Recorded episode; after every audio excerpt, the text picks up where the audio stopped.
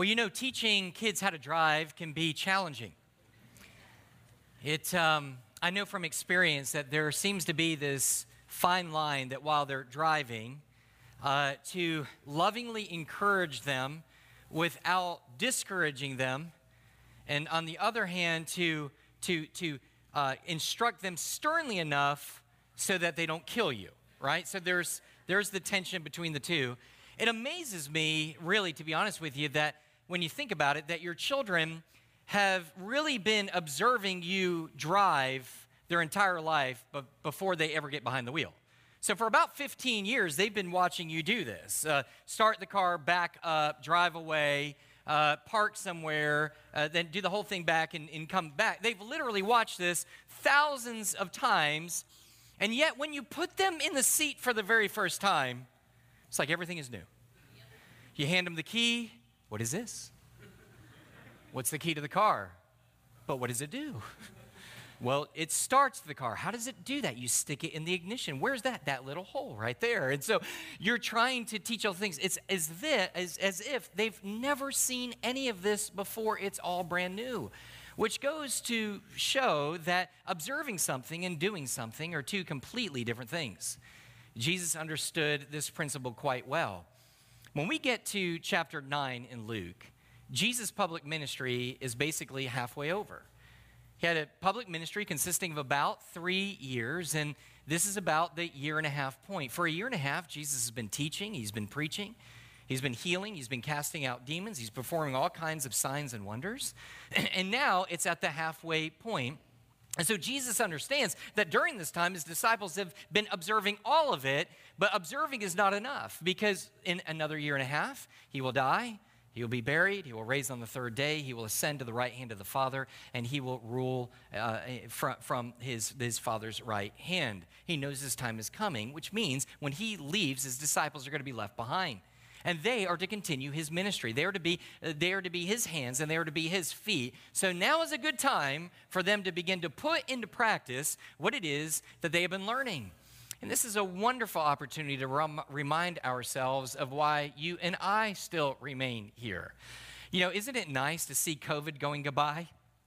Unless you're in some other state or something, of course. But, but here uh, in, in the great state of Florida, amen, uh, we, it is going, and thank God we see it kind of going away, and we hope that it goes away altogether. But in the bottom, uh, in the midst of all this, people want to travel. They want to go on a cruise. My wife specifically wants to go on a cruise. And, and, and people want to go and travel and do everything. And the summer is here. And people want to go to the beach. And they've got all these things that they ultimately want to do. And I think it's very good and needed for us to remind ourselves in the midst of all this excitement that there is work for us to do. That there's work for us to do. That we are the hands and the feet of Jesus Christ and that we still remain for the purpose of advancing his kingdom and his purposes. And so when we are reminded of that, this text can be very encouraging to us because it reminds us that it reminds us of what we are given and what we need to fulfill the work that Jesus has given us. So we want to work at, look at those two things before we take of the Lord's Supper this morning. By the way, we are taking of the Lord's Supper at the end. We don't do it like we used to do it.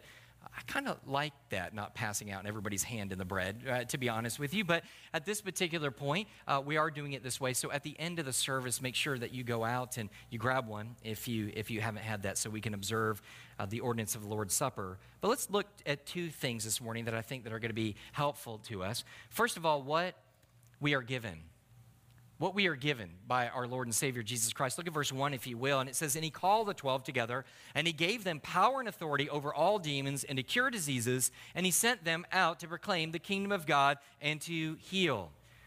So, Jesus, in order to equip his disciples for the work, he gave, he gave them two things that they desperately needed. He gave them power and he gave them authority. Now, the word power here doesn't speak of uh, a physical power that comes really from, from brawn and from muscle per se. That's not really what he's talking about. It's more of a spiritual power that comes from the indwelling presence of the Holy Spirit. We should be really, we're, we're familiar with this word power because it's the Greek word dunamos, and we, or dunamis, and we actually had seen this word at the very end of chapter 8. In chapter 8, there was a woman who had this issue of bleeding. You remember this for 12 years. She had this chronic condition where she had a flow of blood for 12 years and she had been to all the doctors. She had done everything she could to be healed. She couldn't do anything, but then one day she heard about Jesus. She heard about his miracles that he performed and she believed that if she could just touch him that she herself would be healed. And so she goes to him and she touches him, kind of uh, secretly, if you will, and, and touches the hem of his garment, and she's healed. Instantly, the flow stops. And, and Jesus stops as well. And, and, he says, he says, power has gone out of me. He recognized that power had gone out of me. It's the same work dunamis here. That, so that same power that went out of him that healed this woman now was going to go out of Jesus to these disciples so that they now have the power to do the same type of miraculous healings that Jesus Christ had done over the last year and a half. And so he gives them power, but he also gives them authority. And that's important. Power without, uh, authority doesn't do much. You can go to a local neighborhood and Perhaps there is a gang that wants to take over and, and have their way within that particular community. They may have the power to do it, but they lack the authority to do it. So if they try to enact their power without the authority, that's an abuse of power. Warren Wiersbe says power is the ability to accomplish a task, and the authority is the right to do it. They needed both the power and the authority to do it. And we knew that where would they get it? Well, Jesus Christ. We know that he has authority. We already saw him have authority over the created world when he ceased, when he, when he stilled the storm and the winds and, the waves. And, and then we saw especially his power and authority over what? The demonic forces. When he was able to cast out a legion of demons out of the man that was there at the in the region of the Gerasenes, and they leave him and jump into a herd of pigs, run off the cliff, and they drown themselves into the Sea of Galilee. He had authority over those demons, and now he is giving them the same authority, passing on so that they would do the, precisely the same things that Jesus had done. That is, do miraculous signs and wonders, cast out demons, as well as have authority over supernatural forces. So that's pretty clear what's happening within the text. We don't have to manipulate it or change it. That seems to be very clear. But what we find here in the text of Scripture is this, or what we find ourselves asking is, is this the same power and authority that is given to believers today. And you know already that we're headed into a source of division, right? Even perhaps even for people who are here, automatically I know that I'm in trouble because half are going to say, yes, we have the same power and authority. Others are going to say, no, we don't have the same power and authority. And you say, well, Pastor Mike, what do you think? I would answer that, well, not exactly, kind of, sort of, not really, but yes. That's how I would answer that question. And so here's what I would say to you today is the way I explain this, you may disagree, but I love you. Um, that's okay. But my job is to give you the clearest understanding of what the whole counsel, biblically, theologically, and pragmatically, what, the, what we know to be true. And let me try to hit on this just for a minute. Before we talk too much about that, about the authority and power, and is it the same that the disciples were bestowed on? Remember, it was the 12 here, just the 12, the 12 apostles. That's important to keep in mind. But before he does this and before he, uh, we move on there, we have to recognize what is secondary and what is primary we read this and we see that, that, that he did say you're going to go out and you're going to perform miracles and you are going to cast out demons, but that is secondary to what was primary. These things were for the purpose of doing what? Proclaiming the kingdom of God. Proclaiming the kingdom of God is why Jesus himself came. He says that in the book of Mark. I came to proclaim the kingdom of God. See, see what I did there? I just quoted Jesus. And so this is primary. And so what we find is that these other things, the casting out of demons and the and the healing of the sick was secondary. However, though they were secondary, they were necessary. Now, follow along with me on this. What I mean by that is simply this they validated the ministry and the message of Jesus Christ.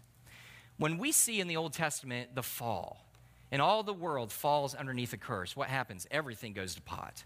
Disease enters into the world, death enters into the world for the first time.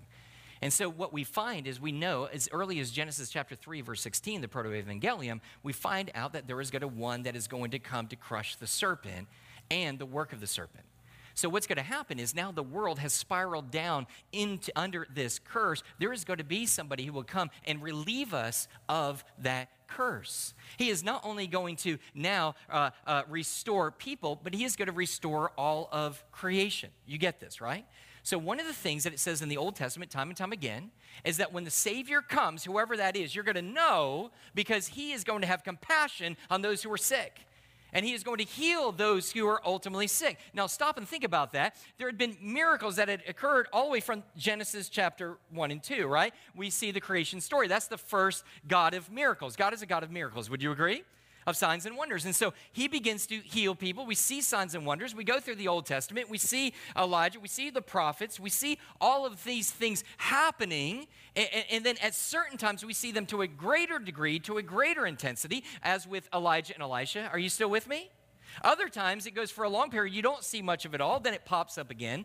But never in human history did it ever happen like the time of Christ. Ever. The intensity and the, the, the frequency of miracles, of the healing of the sick, had never been seen like this before. It was the whole point. Jesus wanted to remove all doubt that he was the fulfillment of the Messiah. It was demonstrating that he was who he said that he was. Old Testament prophets said he would come and he would heal the sick. And Jesus was doing it. In fact, when he would go to town to town, there were some towns that basically he was eradicating almost every type of sickness possible and imaginable. So he, he, he did this to validate Jesus' ministry. Second, to validate his message. When Jesus came across and he began to teach, and that's what much of what he did, he would teach and preach, people are trying to figure out is he truly of God or not? Remember, there were people constantly during this time coming forward saying that they have a word from God, saying that they're people from God. Well, how, how would you ever be able to determine that? You live in amongst a group of people who believe there is one God, but how do you know if their message is from God or not? One of the greatest ways is through miracles, through the supernatural. God, you know that it's a message of God because they are acting in a supernatural way because God is supernatural. Miracles are things that are beyond the natural. You get that, right? They are beyond the regular laws of uh, uh, uh, that, that govern this world. And so, who has that power beyond in the supernatural? God. So, when they would come and they would perform these supernatural works, and they would understand that they must be from God, therefore, their message must be from God. So it had to be big, it had to be huge, it had to be saturating. So it was validating that Jesus Christ, his ministry, and his message. Now, Paul writes and says the same thing, but what he says is he, who is also an apostle, along with the other 12, that it validated his ministry and his message as well as being an apostle. Now, understand, an apostle was an official representative of Jesus Christ. There was the 12, and then, of course, G, or, of course, the apostle Paul. So, what they happen is that is a different place than you and I. You and I did not write any of the books of the Bible, agreed? You and I did not see Jesus walk with Jesus for a period of three years. You and I did not, did not, were not given at that particular point those particular gifts and abilities as they were playing out. I don't think any of us were. And so all of this is going on, and they're validating. So this is what Paul writes Romans 15, 18 through 19. For I will not venture to speak of anything except what Christ has accomplished through me to bring the Gentiles to obedience by word and deed, by the power of signs and wonders, by the power of the Spirit of God, so that from Jerusalem and all, excuse me, and all around of Illyricum, I have fulfilled the ministry of the gospel of Christ that he was given as an apostle of Jesus Christ. Do you see the two things? Works, signs, wonders, proclaiming the gospel. What did they do? They validated his ministry and his message. Then in 2 Corinthians chapter 12, verse 12, he begins to talk about the other apostles.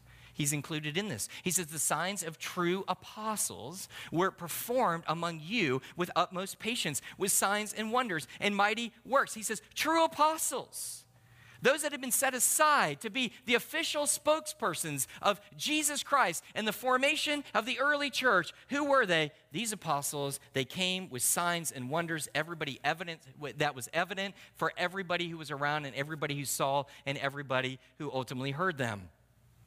Such miracles, and this is where all of a sudden everyone's like, this is good, now we hate you, preacher. So this is the point, all right? So this is the point. These signs and wonders are no longer need as a form of validation anymore. Oh, I, was expecting more to get out for, for, for that. So let me, okay, uh, let, let, me make sure we're clear. Uh, they're not needed anymore as a form of validation. Why? Because when people come claiming to be from God or claiming to have a word from God, how do we validate that? Through the completed word of Jesus Christ, through what we call the completed canon. We begin to see this. So theologically, we understand that so far we understood what was going to have to happen, that he was reversing the curse. That's why he had to validate his ministry. Biblically, we understand it. Are you guys still tracking with me? Biblically, we understand it because we see it in the Word of God. But what do we see as Acts begins? We see this explosion of miracles, signs, and wonders. Why? Because they are sent out to be able to take the gospel, these particular 12, and many more, but specifically those 12, to be the official spokesperson of Jesus Christ. When they come to different groups, they need to affirm and know for sure that this is from God. So, what do they do? Perform signs and miracles. Well, once they begin to go to the Jews and, the, and they go to the Gentiles and they go to the Samaritans and they go to all these other subgroups, there is now the gospel has spread out. There is now no longer any need for these signs and wonders to authenticate it. Why? Because as these men were living, they were writing the very books of the Bible that we have. So they're writing the books of the Bible that we have, that you and have. They begin to die off, leaving their writings for the churches, which were now being written and, and, and sent around and shared around to all the different churches at that time, until finally you get to John at the end. But what happens is when you're studying through the book of Luke, you begin to see less and less miracles taking place through the book of Acts to the end. And then in the, in the apostles' writings, the epistles, as well as, as the, the prison epistles and the pastoral epistles, there's almost no mention at all. In fact, Paul, when he's writing to his beloved Timothy, who he loves as his own son, he knows he's got a rumbly in his tumbly, and he doesn't say, In the name of Jesus, your stomach is healed. Be gone, demon. He says, Drink a little wine because that's going to work as a medicine to be able to help your stomach just a little bit. So we begin to see, and the reason why is there is a decrease in signs, there's a decrease in signs and wonders as there is an increase in revelation of God's word. Then when we finally get to the book of Revelation, what do we see? We just don't know it. Even in the early church, we're not seeing it, listen, in the same capacity or intensity that we saw amongst Jesus, uh, specifically 12 apostles during that particular apostolic age. Now, does this mean that we don't believe in miracles? Not at all. God is a, God is a God of miracles. My salvation was a miracle. He doesn't have to to, to heal my foot for me to believe that he's a miracle worker. I know that he's a miracle worker because he changed me in the image and likeness of Christ. I'm not quite there yet, but he's working on it. And he's working on you. But we believe, we, we know, we've seen people who have had cancer, and we've seen the x rays of tumors all over their body, and we've prayed.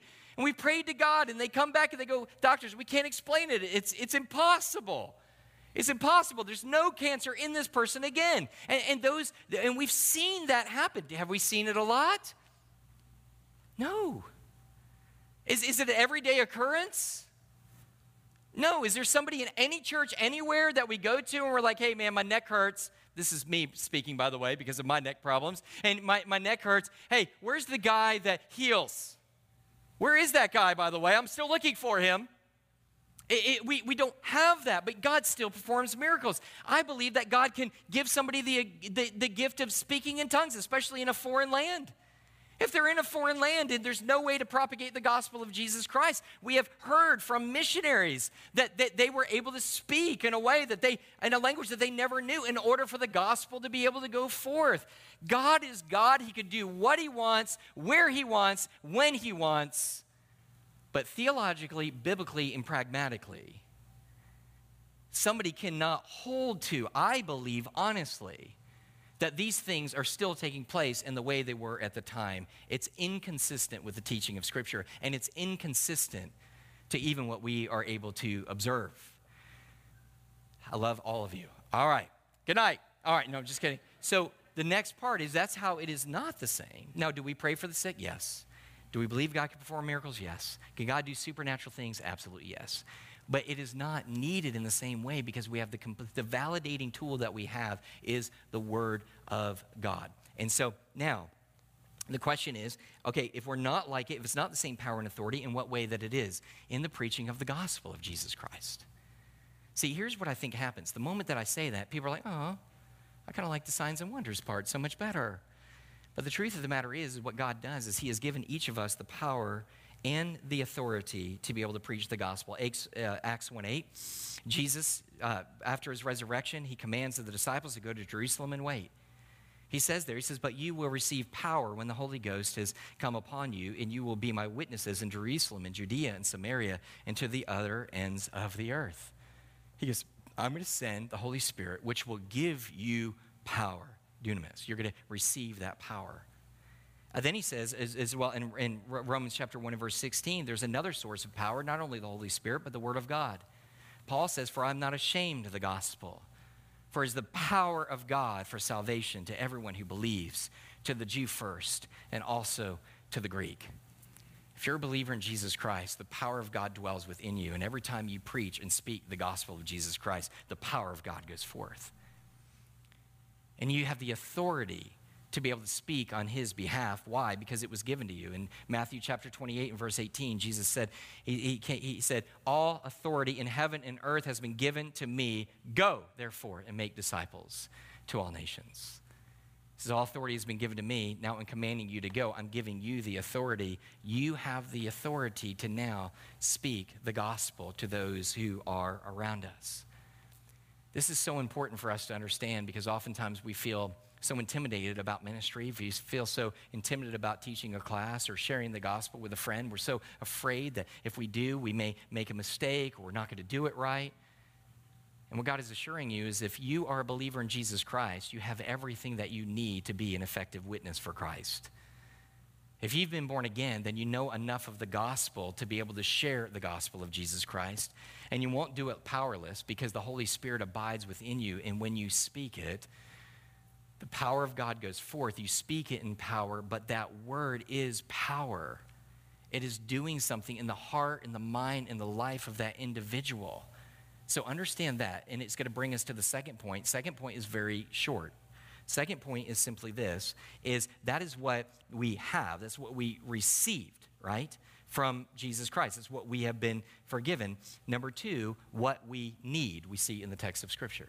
Well, wait a minute. If we've been given everything we need, then how can we need something else? Well, let's look at the text. Look at verse 3. And he said to them, Take nothing for your journey, no, no staff, no, nor bag, nor bread, nor money, and do not have two tunics. And whatever house you enter, stay there, and from there depart. Now, he's instructing them what to do. And basically, what he tells them is, hey, y'all don't bring anything. Now, again, this verse has caused a lot of confusion in the church. Let me try to clear it up for you. People will sit there and go, see, you don't need no seminary education. You don't need any of that. Pastor Mike, you wasted a lot of time and money. Sorry, bro. And thank you. I, I, appreciate that.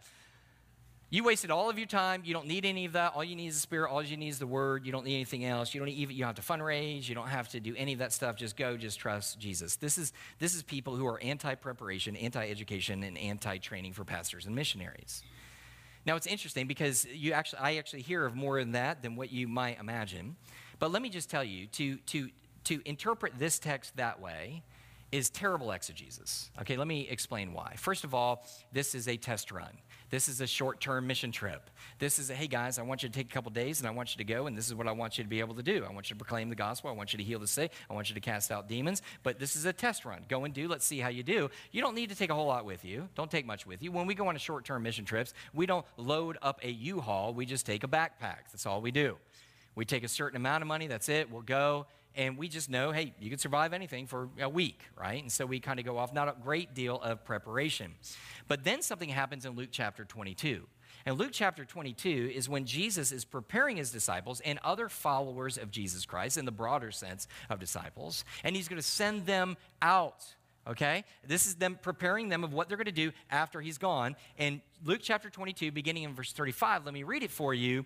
He said, When I sent you out with no money bag or knapsack or sandals, did you lack anything? You know what he's referring to? Luke chapter 9. He goes, When I sent you out with nothing, he goes, Did you, out, did you lack anything? Keep that in mind. And then he says next, he said, he said to them, But now let the one who has a money bag take it, and likewise a knapsack, and let the one who has no sword sell his cloak and buy one. So before he says, Don't bring anything. This time he says, Hey, you need to bring all the stuff that I told you not to bring the first time. So what happens here? What's going on? It's something completely different that Jesus is doing. He's in essence saying, Hey, for short term and what you're doing here, you may not need all this, but guess what?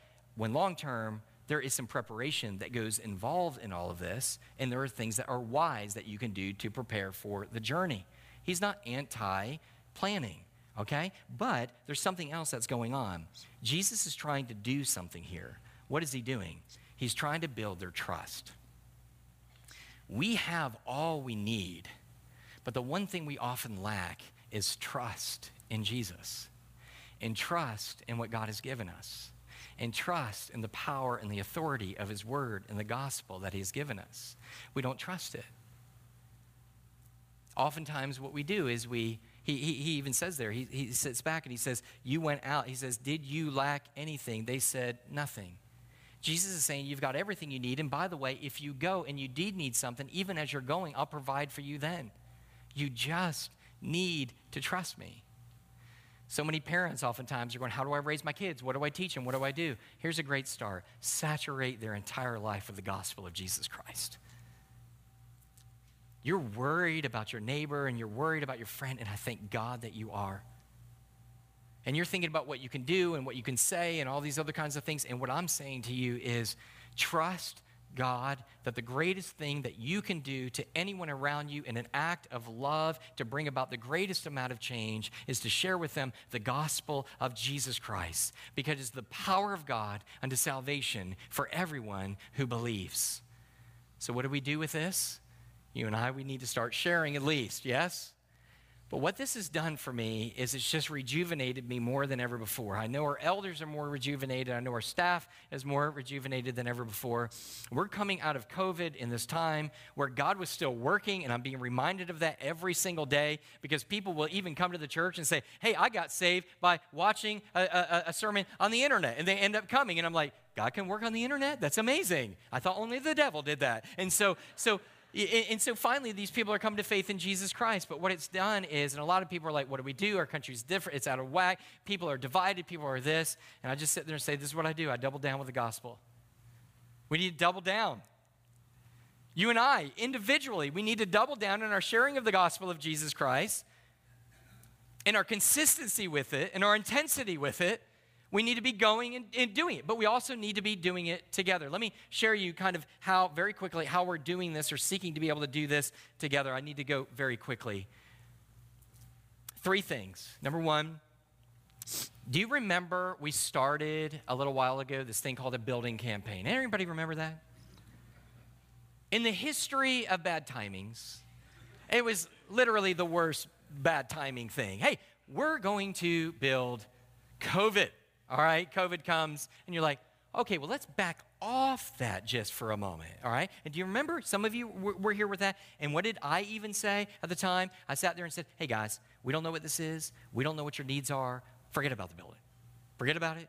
Work, serve, love, get the money, give it to other people who are that. We just didn't know what it was going to be. Well, now all this time later has come.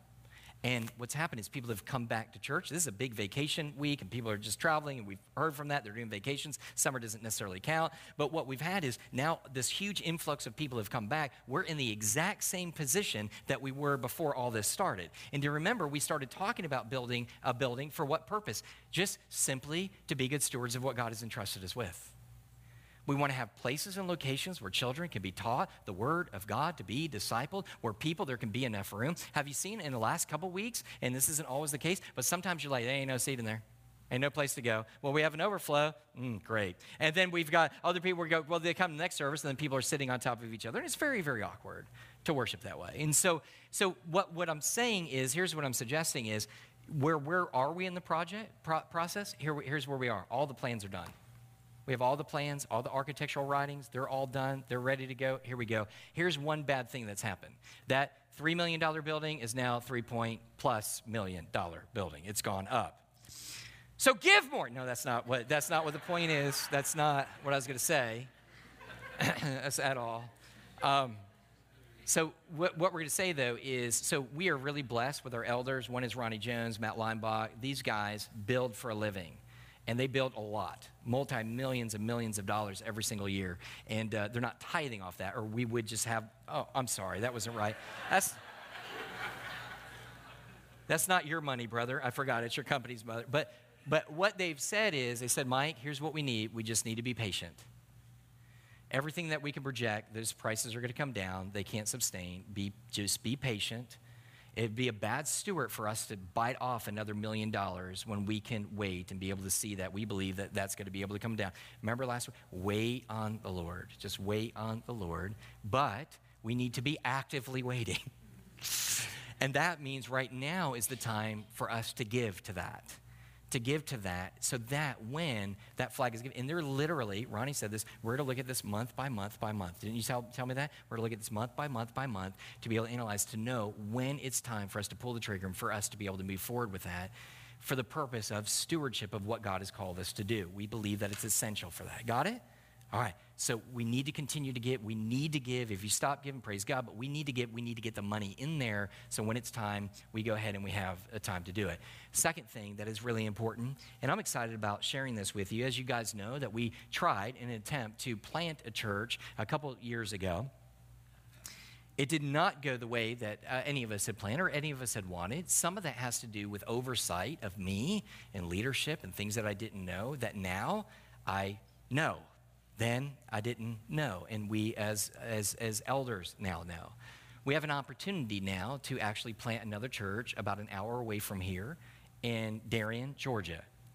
And uh, you say, well, yeah, nope, sorry, not down in South Jacksonville. Some of our South Jacksonville folks that drive up. We'll work on that. We'll work on that. But in, in Darien, in Darien, Georgia. And it just so happens, we sat there and said, okay, well, how did this come about? Some of you might know the name, name of a man by the name of Nathan Pittman. Nathan Pittman was a youth pastor here at this church I brought in. He served here for several years.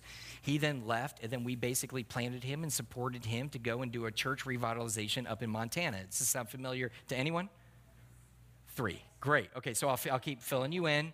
So he went up into Montana. He took a very small dying church in a town of about 350 people, of eight people, and over a decade, they now run 150 people, which is impressive when your town runs 350. And so there's about 150 people there. Well, God began to move in his heart because his family is getting older. His mom and dad, his wife's mom are getting older. They can't take care of themselves. He, believing the word of God, which says, if you don't take care of your own family, you're worse than an unbeliever believed that he could not stay in a place and not try to approach and to be able to help his family. So he moved down to the Georgia area. One thing's happened to another. He's going to share this with you on the 27th, okay, in two weeks. He's going to share this with you. But he ended up coming. Things did not work out the way that we planned, God laid on his heart and our heart simultaneously that this is a desperate place that needs a Bible preaching, gospel preaching church. And so, for about an hour from here, we believe, elders believe, all in agreement, that God is leading us to help plant that church financially. Even you want to drive an hour on Sunday morning, there and back, we, we've got a place for you as well. So, that's the second thing we are doing, and he's going to be coming, he's going to be speaking. Now, there's a third thing, and this may not seem as grand, but it's something that I really want you to take to heart as your pastor. Um, on the 27th, that night, um, J- Jared and I are going to be leading uh, kind of a revamp of our connections ministry here. That means when people come in and they drive into your parking lot, um, uh, what happens from that point, what happens when they come into the church, what happens when they come to the front door, what happens when they come and sit down, what happens when they leave. Our jobs evangelistically is to connect with those folks when they come in. It's our job. I think I've made a huge mistake. You want to know what that mistake is?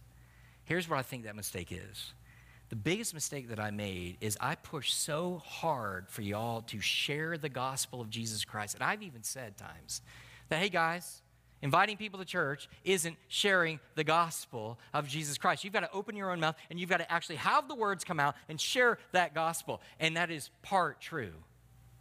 But inviting people to church and making sure they come and they feel welcome and connecting them in a loving, caring way, that's a part of sharing the gospel as well. It's sharing and caring and loving for those individuals that God has entrusted us with. And so, what we want to be able to do is my goal is to make sure, and Jared's goal, and our churches and elders' goal, is to make sure that anybody who walks here in this church has a war- is greeted warmly and is greeted with a warm, meaningful conversation. That's what we want to be able to do because that's who you are. So, what we need to do is we need to get the organizational part to utilize people just like you to be the church that we know that we want to be able to be. Do not underestimate that people determining whether they come to your church, they make up that decision in the first seven minutes that they pull into the parking lot. First seven minutes. And so, what we want to be able to do, we're not pragmatic people, we're gospel driven people, but guess what? We could preach the gospel all day long, but if we're not taking care of those details, then we're kind of dropping the, we're kind of dropping the ball. And so, what I want you to do is if you love to engage, if you love to talk to people, if you love to reach out, maybe you've been one of those that are like, hey, this is really what our church needs. I want to be a part of. Let me encourage you to be there on the 27th. Sound good? Sound good? Let me finish with this, and then we're going to take the Lord's Supper very quickly. At the very end of this, if you've read in the scripture, it, it goes like this it says, And wherever they do not receive you, Okay, excuse me, verse 4. And wherever house you enter, stay there, and from there depart. Why does he tell them to stay in the same house? I think for two reasons. Number one is because they could stay in one house and go, mm, I don't like the bed. This guy's got a better bed. Hey, I'm leaving you to go to this other person. Everybody's heart is broken over that point, and that's just not a good thing. So he tells them to stay in the same place. Second reason he tells them to stay in the same place is because during that time, culturally, you are not to stay in one place for very long. So, what he's telling them to do is don't stay long. Why? There's an urgency. We got to move. There's a lost and dying world. We got to move. We got to move here.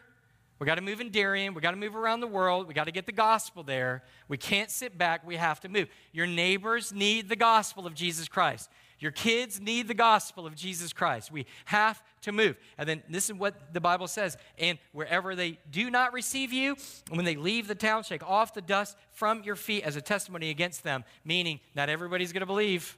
So prepare yourself.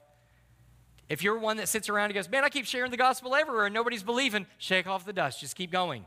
There's somebody there that God is preparing the soil for them to come to faith in Jesus Christ. We just have to follow them. And then note what we did in verse 6. And they departed and they went through the villages, preaching the gospel and healing everyone. That's the response for us this morning. That's the response of faith for you and I to go. We have what we need. We have what we need. We have the power, we have the authority of the gospel and the Holy Spirit. Now we need to trust Him and go. Let's pray. Lord, we love you. We thank you for this time. I pray that we will respond well, Lord, to this message, that it will be an encouragement to us as a church.